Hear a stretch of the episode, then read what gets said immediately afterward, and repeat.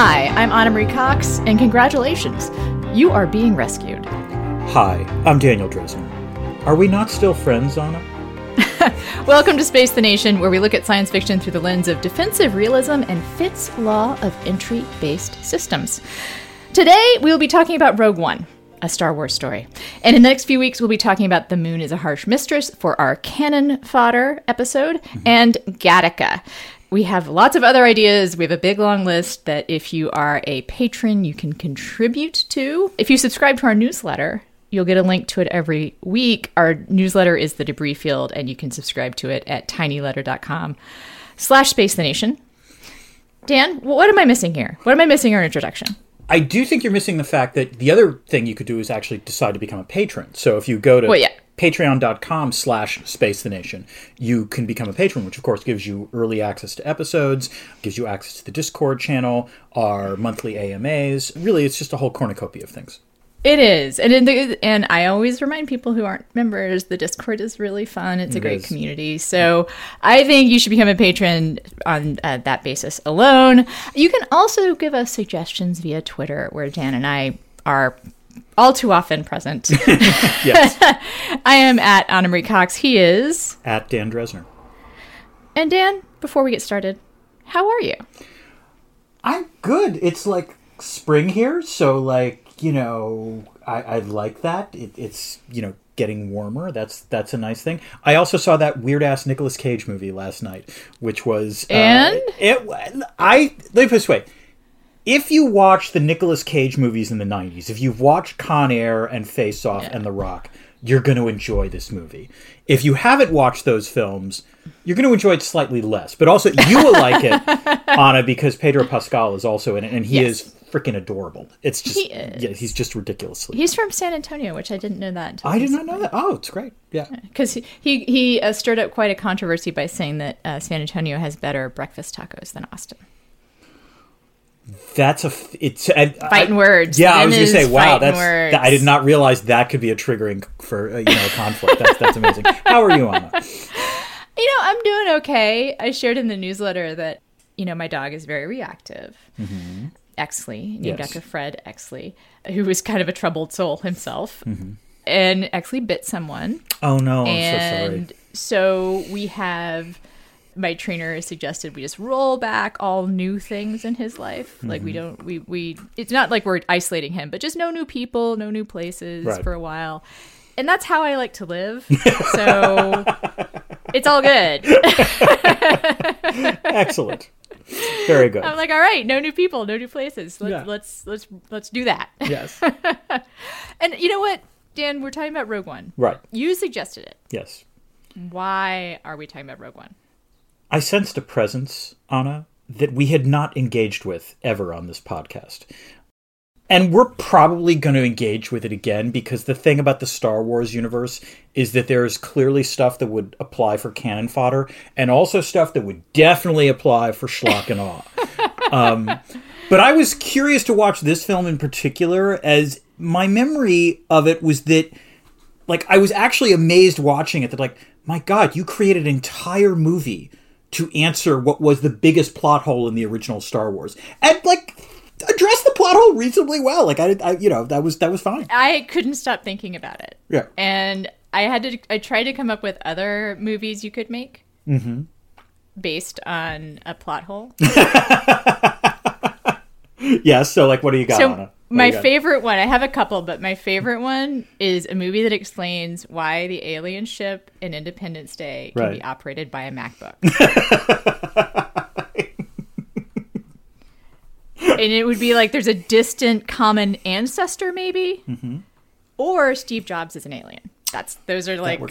I wait I just realized there there is a movie like this that exists which is Prometheus and Alien Covenant I you know what? some- I think those get a pass because they're not answering plot holes. That's true. Okay, it's more. An, They're those are origin stories. Those are origin story films. That's fair. Yeah. Yeah, yeah, Yeah. Okay, that's fair. So I, that's my only. That's I do like the idea of, of Steve Jobs being an alien. That is good. It's a prequel that explains like why the Mac OS spans galaxies.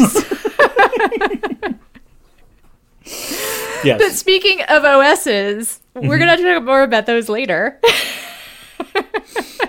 Oh yes, Yes, uh, This a, a is fun the part movie. of this podcast will be operating systems and data storage discussion.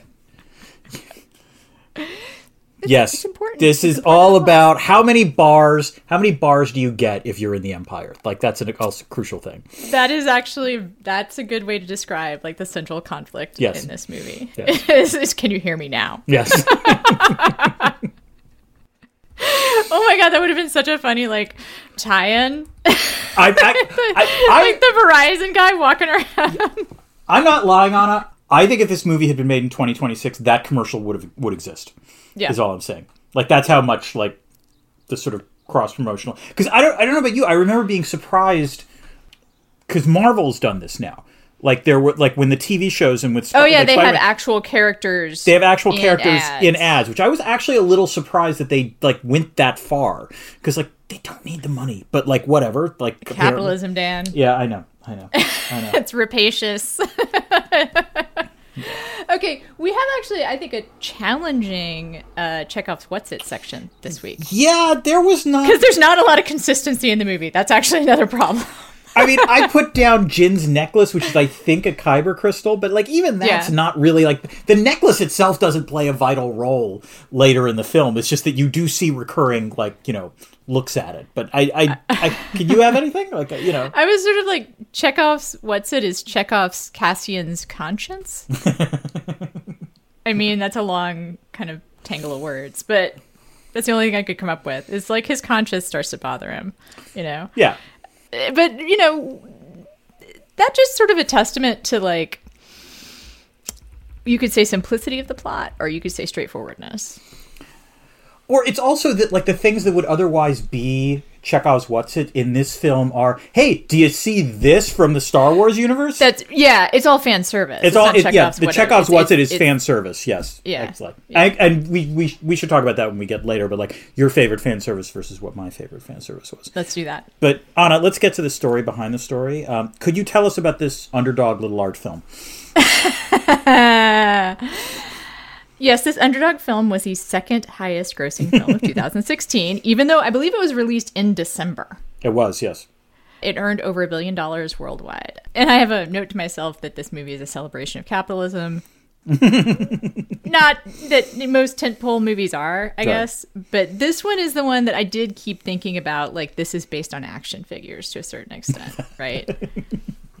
Perhaps, although I, I mean, we'll get to this at the very end. There is one way in which this movie is not exactly a cel. It is a celebration of capitalism, but spoiler alert for those of you who haven't watched it. By killing off everyone, Yeah. I think that's part of the reason oh, the oh, oh wait, works. though. Yeah.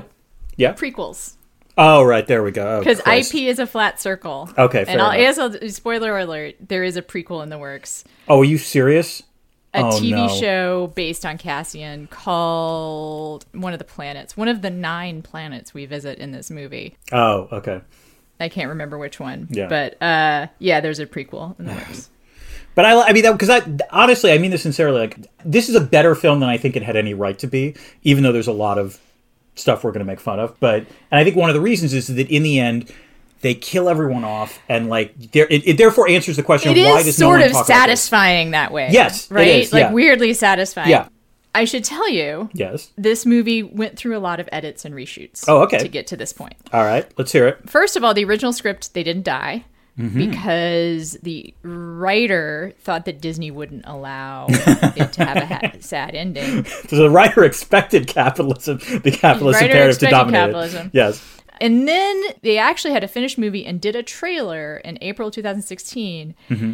And then they reshot a bunch. And there's a rumor that over 40% of it is reshot. Good lord. And there if you look at that original trailer, there's scenes in the original trailer that are not in the movie. No, I remember. Like, isn't it like one of the lines I actually liked was that you know doesn't like Jyn say at one point, "This is a rebellion, isn't it? I rebel." I remember that or something. Yes. Yeah. Yes. And Yeah. in fact, that's a really interesting observation and an important one because people have tried to reconstruct what the changes were. There hasn't been a lot of discussion Mm-hmm. from Disney about it. And it seems like the big shift was to make Jyn less of a rebel. Ah, okay. That she's just an in- independent. She's more like Han Solo. Right. She's just like rebellious in general, Mm-hmm. and she's like anti-authority. and I think they chose to soften this for a reason, which is that to the, I mean, I don't know, well, they definitely softened it. And Yeah. by doing that, they softened kind of what should be a central tension. Mm-hmm. And you've, you actually mentioned this Yeah. a little, which is like, how extreme should rebellions be? Yes. The movie kind of gets to the edge of that question. Yes, it's it's there, but it's background. It's never Yeah. really wrestled with. But it's interesting. Yeah. I, I will say, like to the extent that it's there, it's actually And they, and that's now intentional. We, they took it out. Yeah, and I think that might be Disney. That's yes, fair enough. Okay, that should be the motto. Disney, we have no problem killing off characters, but discussions of rebel politics, no, no, no. That's that.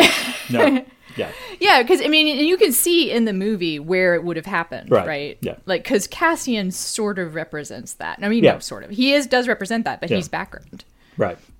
You know. Yeah. So I don't know. I think that's I think that's kind of interesting. I will have more on this in the newsletter. Excellent. I wanted to keep it kind of short because there's so much I could say Mm-hmm. about all of this, but we need to get to the plot. We do. All right, let's get to Act One. This is a bad idea. It was the best of times. It was the worst of times. Oh wait, I'm sorry. That's not the right opening. This is what happens when there's no opening crawl. I couldn't resist that. I'm sorry. Oh wait, can I? I'll interrupt real quick. Yeah. Totally intentional. Yes. the decision was made by Disney, I think, Mm-hmm. that all of the quote unquote anthology films, like Han Solo, Mm-hmm. Yeah, a yeah. Star Wars story, Right. none of them have crawls. Right. Totally fair. That's it's not the main saga. But a long time ago, in a galaxy far, far away, the Galactic Empire is consolidating its control. Military Director Krennic seeks out former Imperial scientist Galen Erso to jumpstart work on the Death Star, a space station as large as a small moon with the power to destroy a planet. I'm sure this is all very new to all of our listeners. Galen agrees to return, but only after Krennic kills his wife, Lyra. Before that, Galen sent his daughter, Jyn, to stay with rebel leader Saw Gerrera. Flash forward 15 years. Rebel intelligence officer Cassian Andor learns of an Imperial shuttle pilot who has defected and has news about the Empire making a planet killer. The rebels free a now adult Jyn Erso and ask her to go with Cassian and the reprogrammed Imperial droid K-2SO to Jedha to make contact with the now estranged rebel leader, Saw Gerrera, who is busy interrogating that pilot in a very These creepy are- way. This is this is very strange part of, of Yeah. the plot. Yeah. The mechanics here. Yeah. Anyway, the hope is that they will exfiltrate Galen Erso. Just before they depart, however, Rebel General Draven tells Cassian to totally ignore those orders and kill Galen instead. Once at Jedha, Cassian and Jyn learn the Empire is removing Kyber crystals from the Holy City to power a new weapon. Those crystals power the Jedi lightsaber, so that can't be a good thing. They are befriended by former Temple Guard Chirrut Îmwe and his compatriot Baze Malbus. After a skirmish with some stormtroopers, Saw's men capture our heroes and take them back to his redoubt. Ana, does Cassian killing his informant early on qualify this film as an attempt at a gritty reboot of the Star Wars franchise?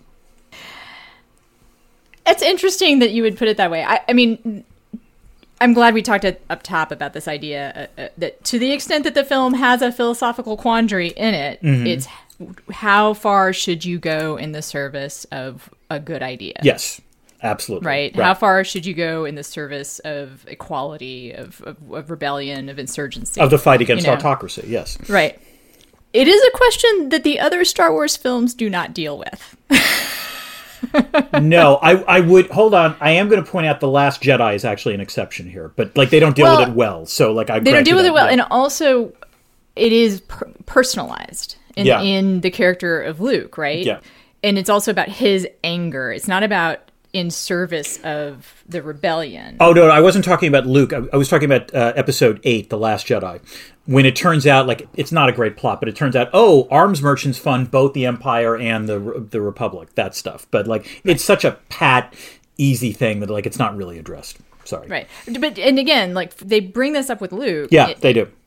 But it's personalized, but as it's- you say. Yeah. But it's personalized. Yeah. It's like the personal choice. Am I going to make this about anger? Or am I going Right. to make this about an ideal? right. It's not Luke deciding I am fighting for the forces of good, therefore I have to kill this guy.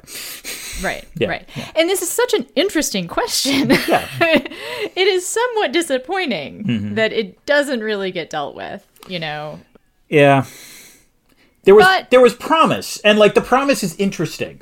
You know, I wasn't Yeah. expecting Cassian to kill that dude, and like you, there is something of an arc that he has, but like it's not really. It's it's I mean, half-hearted. to a to a degree, the movie kind of comes down on shore. Go ahead, yeah, commit atrocities in the name of good.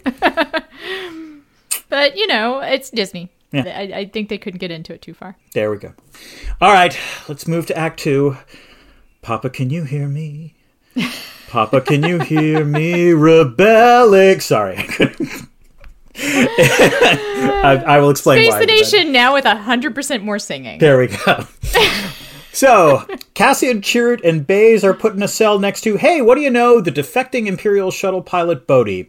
Bodhi is not entirely with it, however, as Saw's interrogation techniques have left his brain a bit scrambled. Never brought up again. Nope. Nope. It, I, I will say, he's scrambled in that scene. By the time, like, by the time we get to Act 3, he's totally fine. So, just Totally fine. yeah, interesting. Bodhi does, however, remember that Galen is on the planet Eadu. Jyn and Saw catch up, and Saw shows Jyn the holographic message Galen gave Bodhi. Galen says he intentionally created a structural flaw in the Death Star that makes it beatable, and tells Jyn to go to Scarif, which is where the Imperial Archive is located, and just grab those technical plans. Meanwhile, on the nearly complete Couldn't just give the technical plans. I'm, a, I'm going to get to that, Ana. Okay, Yes, I, I know. okay. Yeah, yeah, yeah. Meanwhile, on the nearly completed Death Star, Grand Moff Tarkin, aware of the defector, tells Krennic to test out the weapon on Jedha's holy city. It's a successful test. Cassian, Jyn, and the others barely escape the shockwave from the blast, while Saw Gerrera stays behind to die. Tarkin congratulates Krennic, but uses Bodhi's defection and the leak coming from Eadu as a pretext to take command of the Death Star. Cassian, K2, Jyn et al. head to Eadu. Cassian says he's going to recon the base, but intends to in fact carry out his orders and kill Galen. At the last second, however, he decides not to pull the trigger. Jyn makes her own way independently to the base landing pad just as Krennic arrives and kills all the engineers, just for the hell of it, frankly. At that exact moment, I mean, that is a way to stop a leak. it is I, in theory, Sort of. Yeah, it's it's not the best because best he doesn't way. actually kill the person who did the leak. Right, I was going to say, even though he has admitted that he was the source of the leak. So, yeah, Yeah. not Krennic's best decision making. At that exact moment, however, rebel fighters ordered by Draven to attack because they fear that Cassian's ship was destroyed strike the facility. Galen is mortally. Ugh, sorry, I have to jump in again. Yeah. The communications protocols in this movie. Yeah, there's a lot of like. There's a scene where he's like, where I think it is Bodhi that says, stop the attack. And the guy's like, too late, they're already there. Right. I'm like, wait, you just communicated instantaneously from the planet's surface. To Yavin 4, but like Yavin 4 can't order the pilots. Yes, it's it's. Yeah. th- let me put it this way: this movie is entertaining, but it is clear they reverse engineered all of the technical stuff for why someone could do something and why someone couldn't do something.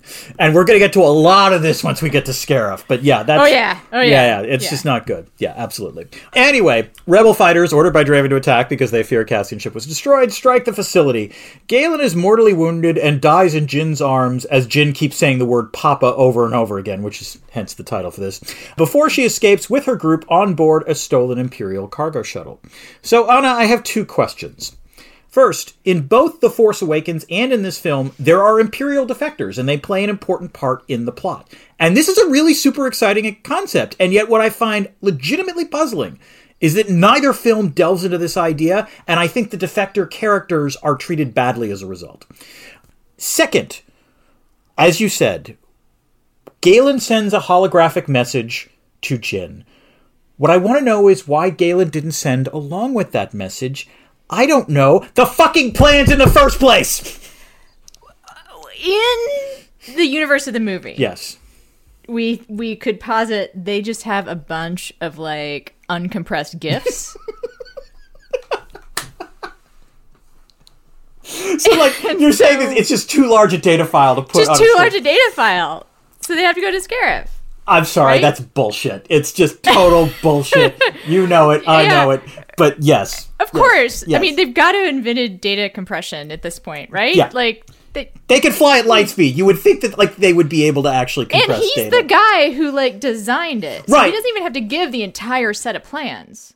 Mm-hmm. Right. right. Because like in A New Hope, when they show the setup, Mm-hmm. they just show the setup. They don't show like the entire schematic of the Death Star. like all of the details and like little bits and pieces. Right. Honestly, just- if anything, you don't want to show them. Like this, this was the thing that I, I kept thinking of. You don't want to give the rebels the entire technical readout of the battle station. You just want to show them the important stuff. Like Right, if, they, if you yeah. give them all the technical readouts, that's like I don't know, giving someone like. Don't don't make the rebel engineers work for it. Just say, "Hey, right here, that's where you fire the And thing, and it'll work." also to judge by a new hope the illustration there you could draw it on a cocktail napkin like this is where I, I have some sympathy for the film here because this is the I mean this is the problem in both the Star Trek universe and the Star Wars universe where they're trying to connect things where have technology has advanced considerably and connect it as a prequel to something that was made back in the 70s when no one clearly imagined that the Right. technical stuff would be better. So like I that that's like that's something I'm willing to forgive the film for. But not giving the plans in the first place. you're right that's a tactical thing Yeah. that they don't really explain They don't. Yeah. Because also, Bodhi, Mm-hmm. they could have the plans air gapped, and Bodhi physically transmits the plans. Exactly. Yes. Right? So the data file could be enormous. Yeah. They're not having to, like, trans you know do a data transfer over the air I keep wondering Like- does the does the Galactic Empire have a cloud? I mean, like, you know. well cloud storage i think is pretty dangerous Yeah, i mean fair. we Okay. th- and there is so much detail available on the internet about this That's if the prequels is all about the taxation of trade routes, this film is all about data storage and availability. This is like, you know, and encryption. Like that's what and it is. you know given the fan base of the star wars Yeah. movies people have thought about this a lot they have they have I got down such a deep rabbit hole last night. Re- I actually eventually wound up reading an academic paper about UI, Oh my god, seriously? which, is, which is where I got the Fitts' law uh, Oh, okay. Mm-hmm. uh, entry-based um, computing. By the way, that law has to do with how much movement is required to complete an action. oh, okay. Very good. it's the idea that being able to use your keyboard and not just and not have to use the mouse to press enter Mm-hmm.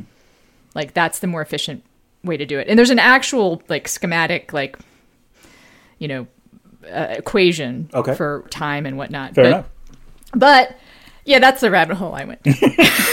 Listeners, this is true. Because Anna kept texting me the, all of these articles. Yes. i didn't text you the academic ones the That's academic right, yeah. one i wound up getting to was sort of spun out of the fact that we'll get to it i know but at at scarif like of all the various bad data platforms and there's like multiple Oh, so many. Yes.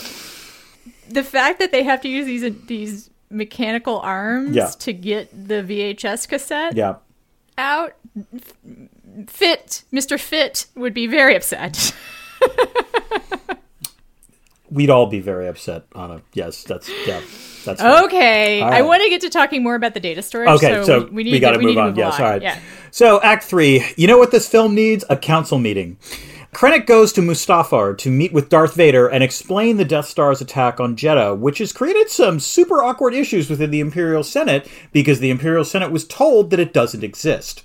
The ambitious Krennic requests an audience with the Emperor, but Vader instead orders him to make sure that Galen Erso hasn't compromised the Death Star. Krennic heads for Scarif. Speaking of which, our favorite rebels meet with the Rebel Alliance Council, I guess, to urge action. There's bickering. Some urge an attack on Scarif to get the Death Star plans, others don't believe the Death Star exists, and others argue that surrendering would be cool. Despite Jyn's entreaties, the Alliance chooses to do nothing in the face of such discord. I have a feeling there might be some IR in that. Yeah, there's a little bit. Cassian, Jyn, and the rebel Scooby Gang decide to take matters into their own hands. They commandeer the stolen Imperial shuttle because, sure, that's a super easy thing to do. You just grab, walk right onto the shuttle, no security I- protocols whatsoever. These thoughts also Yep. crossed my mind. Yep. They rename it Rogue One and head to Scarif to get the plans. They manage to bluff their way through the shield gate that protects Scarif and lands on the planet. Uh, Jyn, Cassian, and K2 look for the plans, while the rest of the team fan out to wreak havoc and cause a distraction. Krennic, who has also just arrived to tie up loose ends, sees an explosion and orders the garrison to mobilize. Ana, we obviously know how the film actually ends, but in the counterfactual world where the rebel fleet does not arrive in support, what exactly was Cassian and Jyn's exit strategy? This seems like a super bad plan, is all I'm saying. it is a bad plan. Yeah. I mean, I think as extremists, Yeah. though, like this is pretty in keeping with their life philosophy. I guess. Right? Yeah.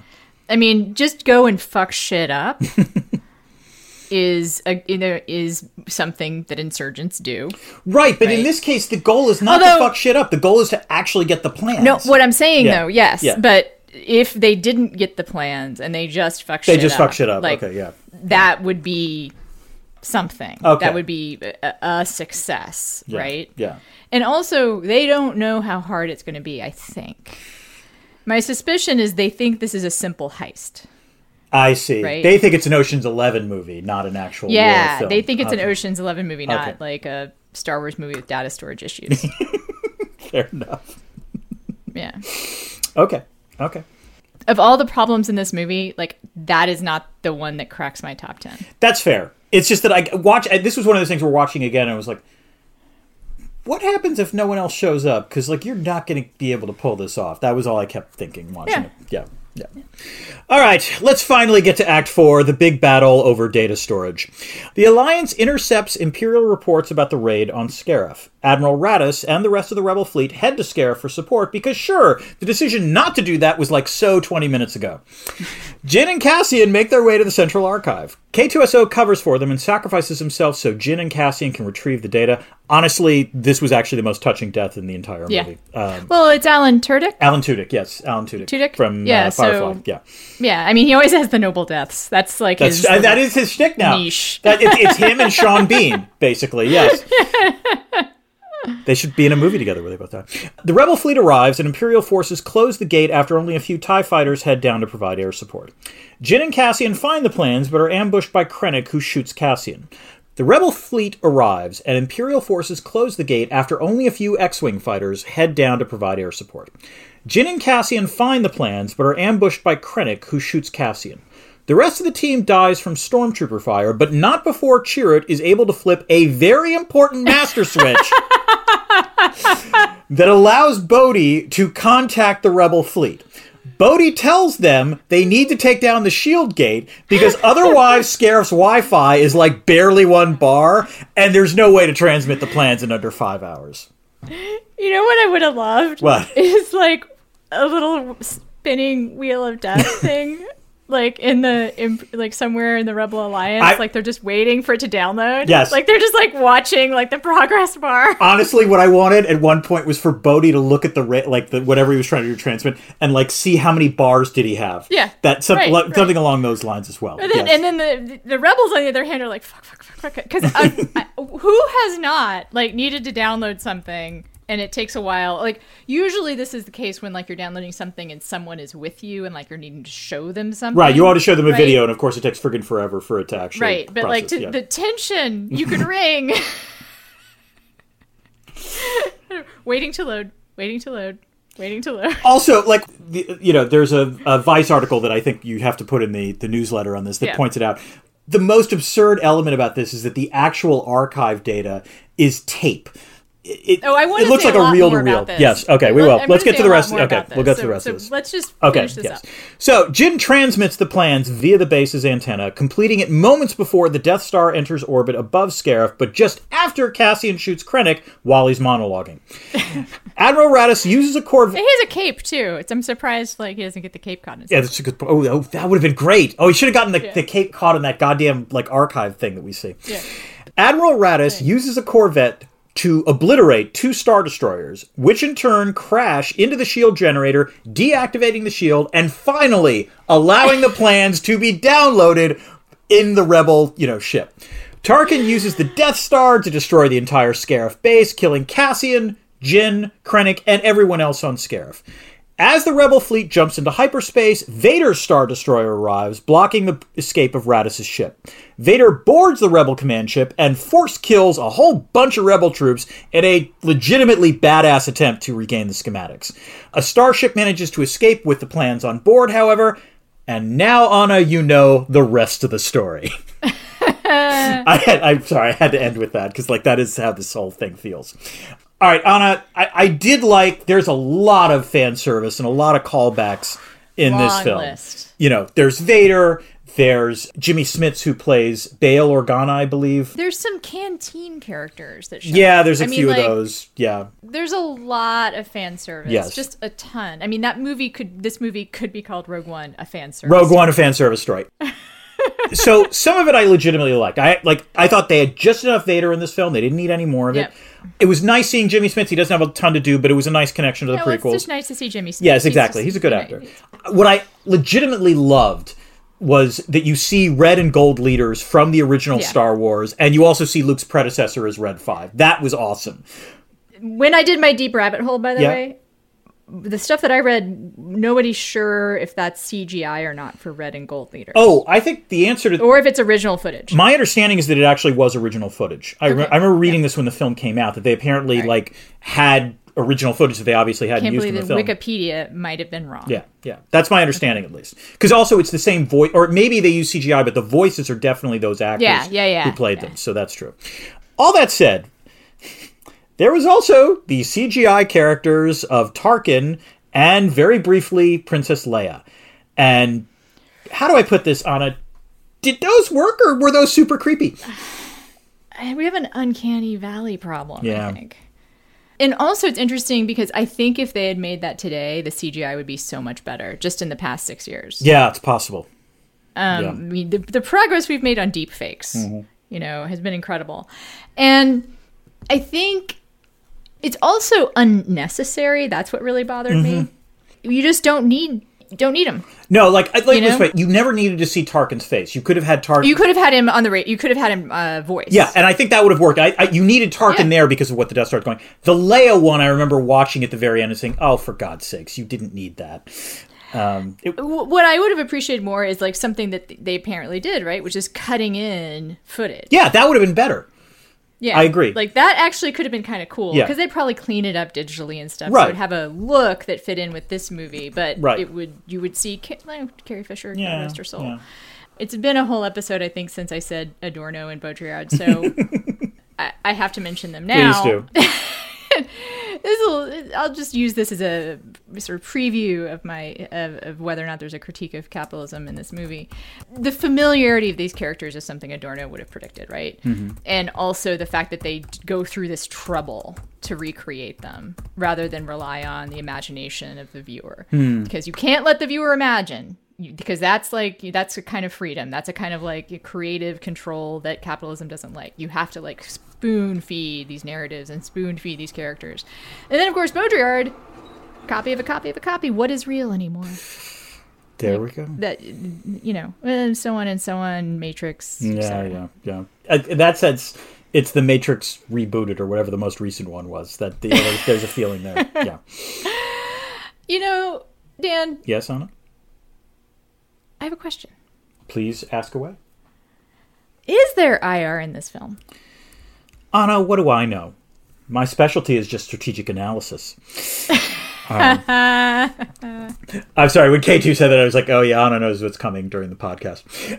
So, I thought about you a lot during this. oh, actually. thank you, Ana. I mean, I was like, oh, there's some, there's some, Yep, there's some. There's, I'm going to ask Dan about that. I'll ask about that. And, you know, K2. Yeah, Go ahead. and actually, there is a fair amount of IR in this film. I think There I, is. there is a fair amount, and like, and we've said this before. I said this in the last podcast. Like, my my theory up until the end of the prequels had always been that the more politics there was in a Star Wars film, the worse the film was. The more interesting Right. the politics, the worse the film. Because like the original trilogy, it's a very simple set of politics. The prequels, actually, somewhat arcane politics, but like bad movies. This, I think, like sort of nicely splits the difference in some ways because there really mm-hmm. is interesting politics. The first and most important is that hey, turns out rebel alliances are fractious. okay? And like they actually took the f- term rebel alliance seriously. There is legitimate bickering going on here between different groups of, of fighters. You believe that this is a very disorganized you know rebellion and it does help to explain among other things why the empire has managed to persist for so long.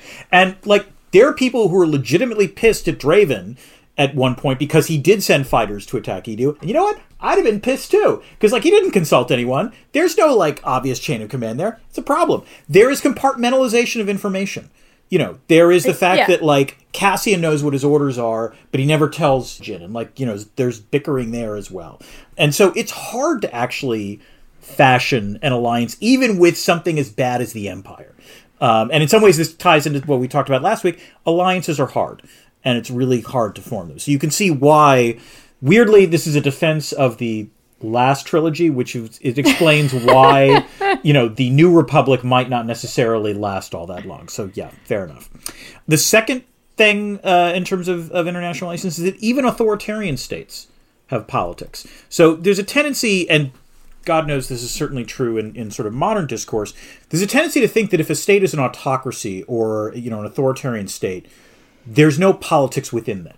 You know, like it's just a leader. Is there is that something that people think?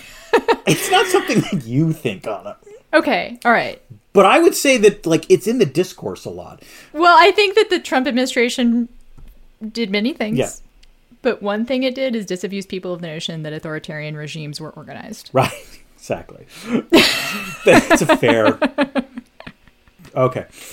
But yes, previous to this, Mm-hmm. you, previous to the Trump administration, I you are correct. I think a lot of people think that that's one of the reasons that authoritarian regimes have some appeal to people, right? Yeah, it's the notion. Like, it, it goes back to this whole thing. Well, you know, it's literally like At least the trains, the trains run, on time, for. Mussolini. Yeah, exactly. yeah. Yes.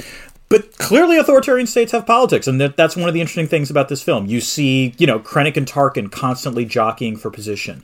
Even Vader is worried about the prospect that the Senate will learn about the Death Star. So, you know, I'm just having fun thinking about the empire as the Trump administration. There we go. Fair enough. A third thing that this movie points out is that war, and this goes to what you were saying, is that war tempts all actors to abandon principles or abandon principles with respect to the means if they believe the ends are just. And I thought the best example of this was Jyn's sort of line about, you know, to Cassian, like that's how that's stormtrooper thinking, or essentially you might as well be a stormtrooper. So it's the one time the film I think actually does attempt to wrestle with this idea. As I said, it then walks away. You're right about that, but but I, I guess relative to what we've seen before, there is actually at least some light skirmishing about this idea, and so it's interesting. Yeah, and I liked the moment where Cassian explains why he's doing this. Yes. Right? Yes. Like that all of those bad actions need to be worth something. Yeah. There need to have been a purpose for them, so I'm going to go on this suicide mission with you. Right, and that no, I agree. That was actually a great scene where like Cassian and all of his his compatriots come and say, "Yeah, we know that the odds are not great, but like unless we do this, then everything we've done before isn't worth it." And I also like the other thing I did like was that when Jyn gets on him about you killed people, I can't believe you've done all this stuff. Cassian actually responds, and I thought this was a good response of like, Oh, I, I yeah, uh, yeah, go ahead. yeah, no. Cassian responds with, "You don't know what I've had to do. Like, don't tell me like I, you know, you've had the luxury of being able to afford not to make choices. I never had that luxury." And I thought, okay, that's actually a good response. I really liked that scene, and also I think Jen was wrong. Yes, like she yeah. is cl- so clearly in the wrong Yeah. to like be questioning him on this. Yeah. You know, in fact, this, it almost doesn't work as a scene. I mean, um, I'm blanking on the actor's name, the guy that plays Cassian. Although he Diego did a great Luna. job. Diego Luna. Diego Luna, Yeah. and he also manages to buck um, the evil of the pencil mustache. You know? like, It's true. It's the Diego Luna exception. Yes. yeah, like somehow a pencil mustache isn't evil. This is a movie that proves that you can do that. Yeah. And his sort of quasi monologue there, I think, is very powerful. Mm-hmm. But it also feels weird because Jen, it's it's a doesn't seem genuine for Jen to be making these arguments. Well, it, leave this way. I would believe that Jyn would have been upset because remember she's just learned that Cassian was supposed to Right. kill her father, so and had lied to her Right. throughout the entire mission. So that's I leave it this way. It's not surprising to me that Jyn would be angry and that Jyn would, because she was angry, make a bad argument. Okay, all right. That's I. I guess what what I think is interesting is I think that must have been an added scene. Yeah, because if she had been a true anti-imperialist, she wouldn't have made that argument. She would have been upset that her father. But you're right. But she only can have that scene if she's not explicitly radical. Well, she's not explicitly right. I mean, whatever. right, no, I'm saying because, yeah. but, but we were talking about the the, Yeah. the cut scenes and the reshot footage. Yeah. That scene, I think, is one of the reshot scenes. Yeah, I agree. Because Yeah, it has to be. And like the, there it. was another scene they clearly with with Jyn and Saw where they, they clearly must have reshot it because Oh, yeah. remember like Jyn, you know Saw says you're you're no longer rebelling you know you can't see the empire and I think she has a response like if you don't look up you don't even notice and you know that was yeah, the way that that originally played out. uh huh it was a bit of a Yoda and Luke scene where it's the, it's the you're doing you're too angry. It was going to be the you're so angry. Are you really doing this for the right reasons? Okay, fair enough. Fair enough. So And then one last thought about this, which is there are there are some who defend the empire in our discourse and often embrace the concept of the Tarkin doctrine.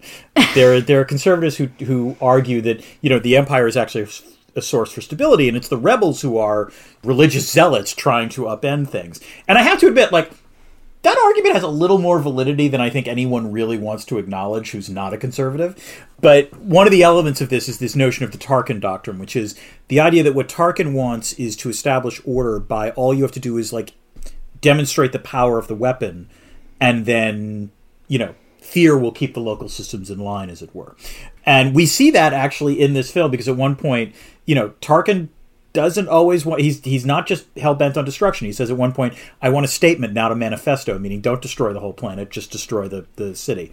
Which is again, just there are layers of evil is all I'm I'm trying to say. It's interesting. Ana, Dan, is there a critique of capitalism in this film?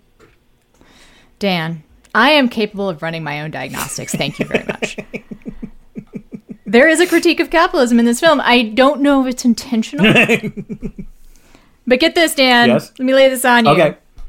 The rebels, Yeah. they are thwarted by planned obsolescence.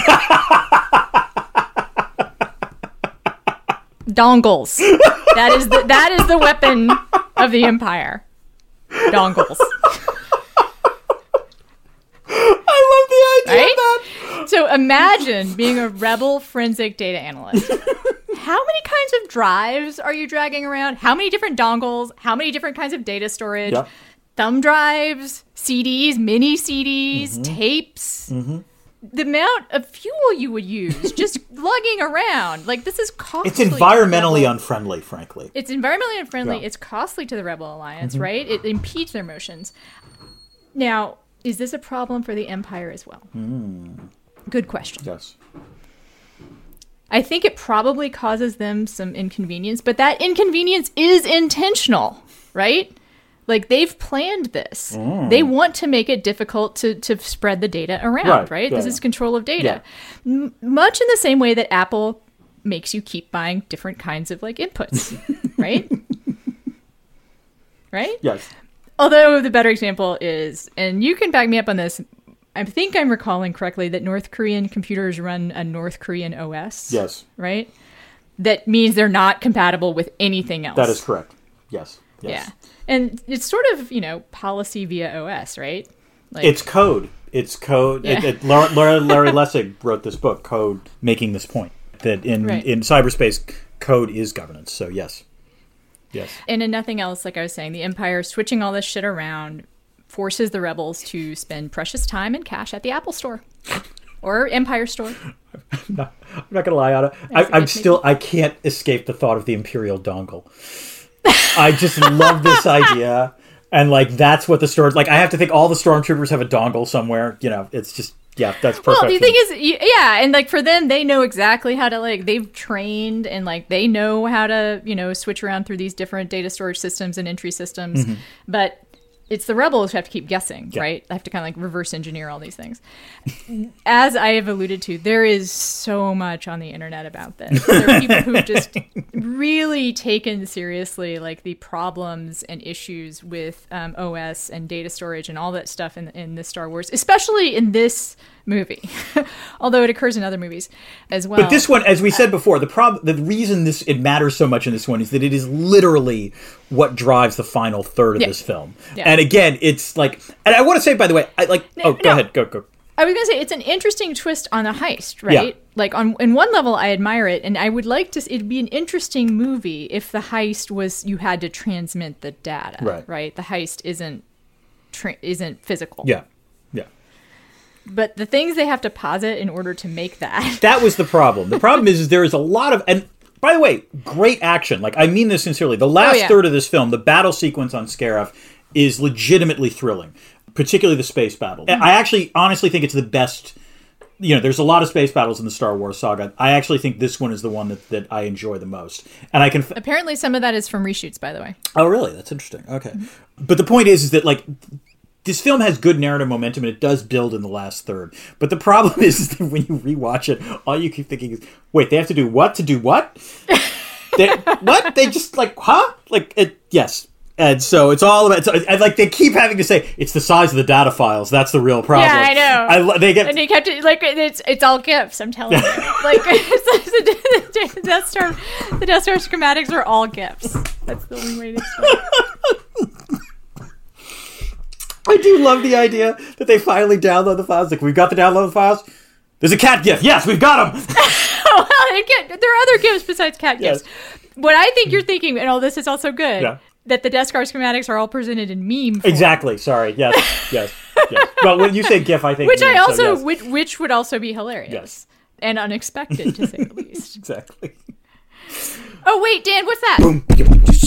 Cut, cut. Oh my gosh, it's pieces of the planetary shield. Oh my god, I can't believe that. Oh my god, look at those two star destroyers. Whoa. Yes. We've entered the debris field where we talk about stuff we didn't get a chance to get to before. We have gotten to a lot. Mm-hmm. But surely there's a few things. Dan, what do you got? Just a few things. First of all, we haven't talked a lot about the acting in this film. And I want to highlight two things which I thought were important. Felicity Jones, who plays Jyn Erso, doesn't have a ton to do, weirdly, in this film. But I did like the thing that sold me watching it this time is that when she sees Galen, her father, the holograph, she really like breaks down into tears. And it was in a very affecting moment. Like I actually thought that like that one acting moment sells her for the entire rest of the film. And also, by the way, the spectacular Mads Mikkelsen plays Galen Erso, and like A good guy. Oh my god, that was the first note I made Yeah. watching this. Was like Mads Mikkelsen playing a non-bad guy. But he can be a good guy. He's just Mads Mikkelsen Yeah. should be in every film. He's a well, he's amazing. Yeah. but like his look somehow translates into like Germanic yeah. evil. Yeah, I mean, there's he, he was a great Bond villain. there, like he he was a good Marvel villain. Like there, there's a reason why like he he you can do that. Yeah. But anyway, just wanted to say that. Also, we should bring up Ben Mendelsohn, who plays Director Krennic. Men- So good. he's so good, and he has this. And I don't mean to minimize this, but he has this one weird villain trick that totally works, which is Krennic seems bored half the, of through half of this movie. Like anything that represents a problem for him, he's just irritated. He's never like, you know, occasionally he gets angry, but mostly he's like, "You just cost me time." It's it, it's incredibly effective as a villain because the one thing that if you're a rebel or a hero you want to have is at least have the villain acknowledge that you're important. And Krennic doesn't do that. And I think it's an incredibly effective way of like making the audience dislike him. And so Yeah. again, props to Ben Mendelsohn on that. Third, I swear to God, that Imperial Archive, you know, where they get the things, all I could think of was was like, had they never seen Galaxy Quest? Because like, it made no sense. It was the chompers. It was the chompers. data equivalent of chompers. Yes, I kept the oh, there goes the chompers. Yep, okay. Like it was just maybe it was eh, like maybe I wouldn't have noticed that if we had not done Galaxy Quest already for Space the Nation, but watching it this time, was like, yeah, there's the chompers. Yeah.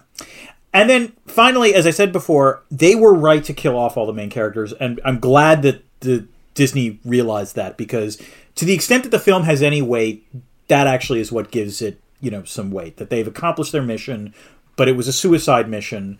And again, the thing that's amazing is that like right after I finished this, I just watched the crawl for A New Hope.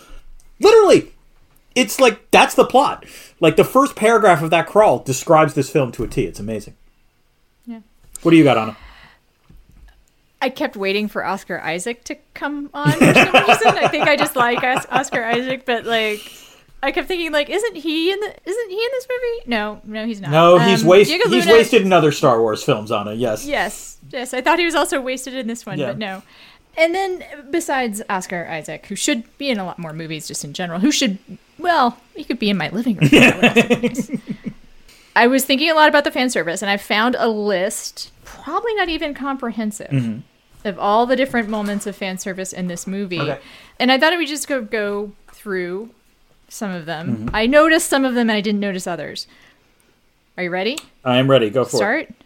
Blue milk in the first scene. I didn't even notice blue milk in the first scene. Oh, that's great. Okay, that's fair. Yep.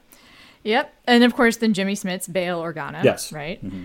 This they actually do a little make kind of easy. The scopes guy, that you know, like when the helmet rebel dude is in a watchtower Yeah. and watches the ship go by. Mm-hmm. That's like the exact same scene. Oh yeah, yeah, Right. yeah. In Yavin, right? Yeah, yeah, yeah. right. And there's then there's Tarkin, Yeah. of course.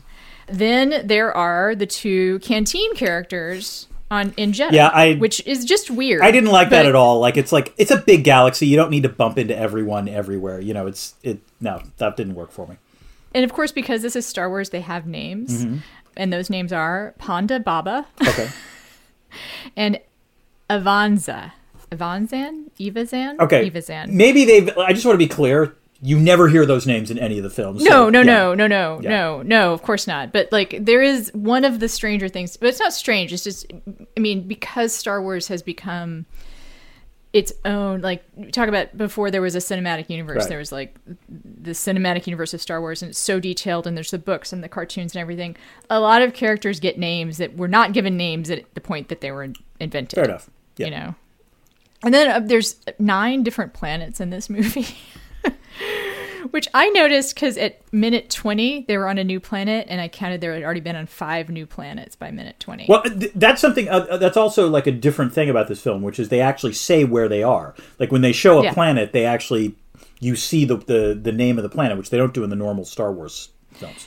This is somewhat intentional, by the way, um, to, to sort of to really get across like the vastness of the Empire. Right. So we see planets that are mentioned in other Yeah. other movies, like Mustafar, Right. which is the Mordor, like Molten lava planet. Planet. That, that's Yeah. the planet where we see Anakin become Vader because he gets injured. Right. Yeah.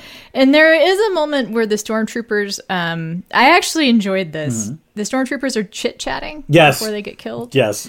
And they mentioned the discontinuation of the T15s, which I of course assumed must be some kind of data storage.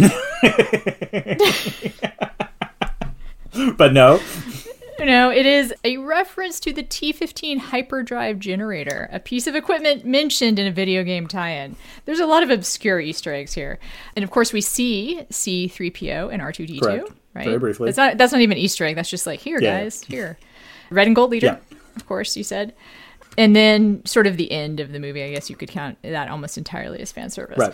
Now that's a list from the internet. The internet is not always correct. Ana. Wow. So, are you thinking of anything else that we could add to that as far as fan service goes? The only it, I don't know if this was fan service, but I mean they, they clearly are making a conscious decision here. We were talking before about the rebels and the the empire. What's the difference? Having Saw Gerrera constantly have to breathe in, you know, like there's a Vader aspect to him. I think would be the way to put it. At first, I was like, "Is he really? Is that ether? Is he getting high?" but no, it's some kind of injury. It was clearly right? oxygen. Like- yeah, yeah, that was the impression I got. But that's not. Yeah. I'm trying to think if there was any other fan servicing. I think you see.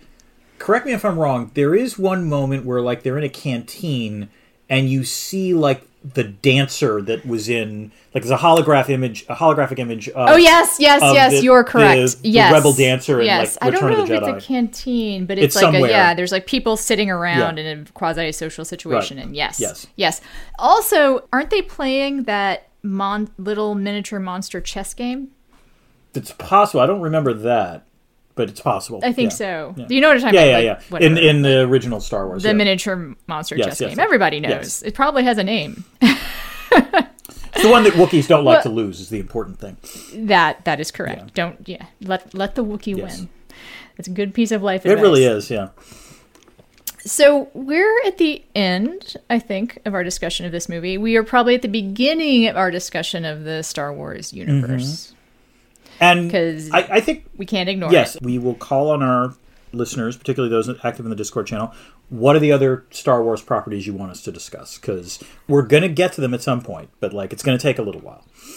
Yeah, depends on how which happens first, the end of this podcast or the heat death of the universe. Sometime in, in there, we're going to get to other Star Wars properties. I'm actually curious about some of the stuff I haven't gotten into before, like the books and the cartoons. Oh yeah, yeah. I will say that, and this has become obvious, is that as Star Wars has now gone into television, they've started to take a lot of the animated characters and give them Yeah. real life counterparts. So we saw that in we've seen that in the Mandalorian, we've seen that in the Book of Boba Fett, and I think we're going to see that in Kenobi, which is coming out very soon.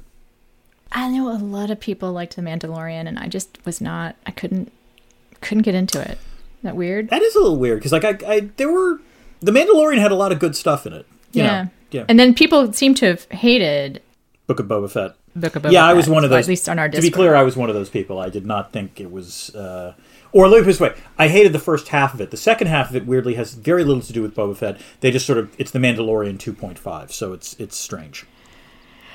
we will keep talking about this property Yes. because it's like Marvel. Yeah, It is our universe.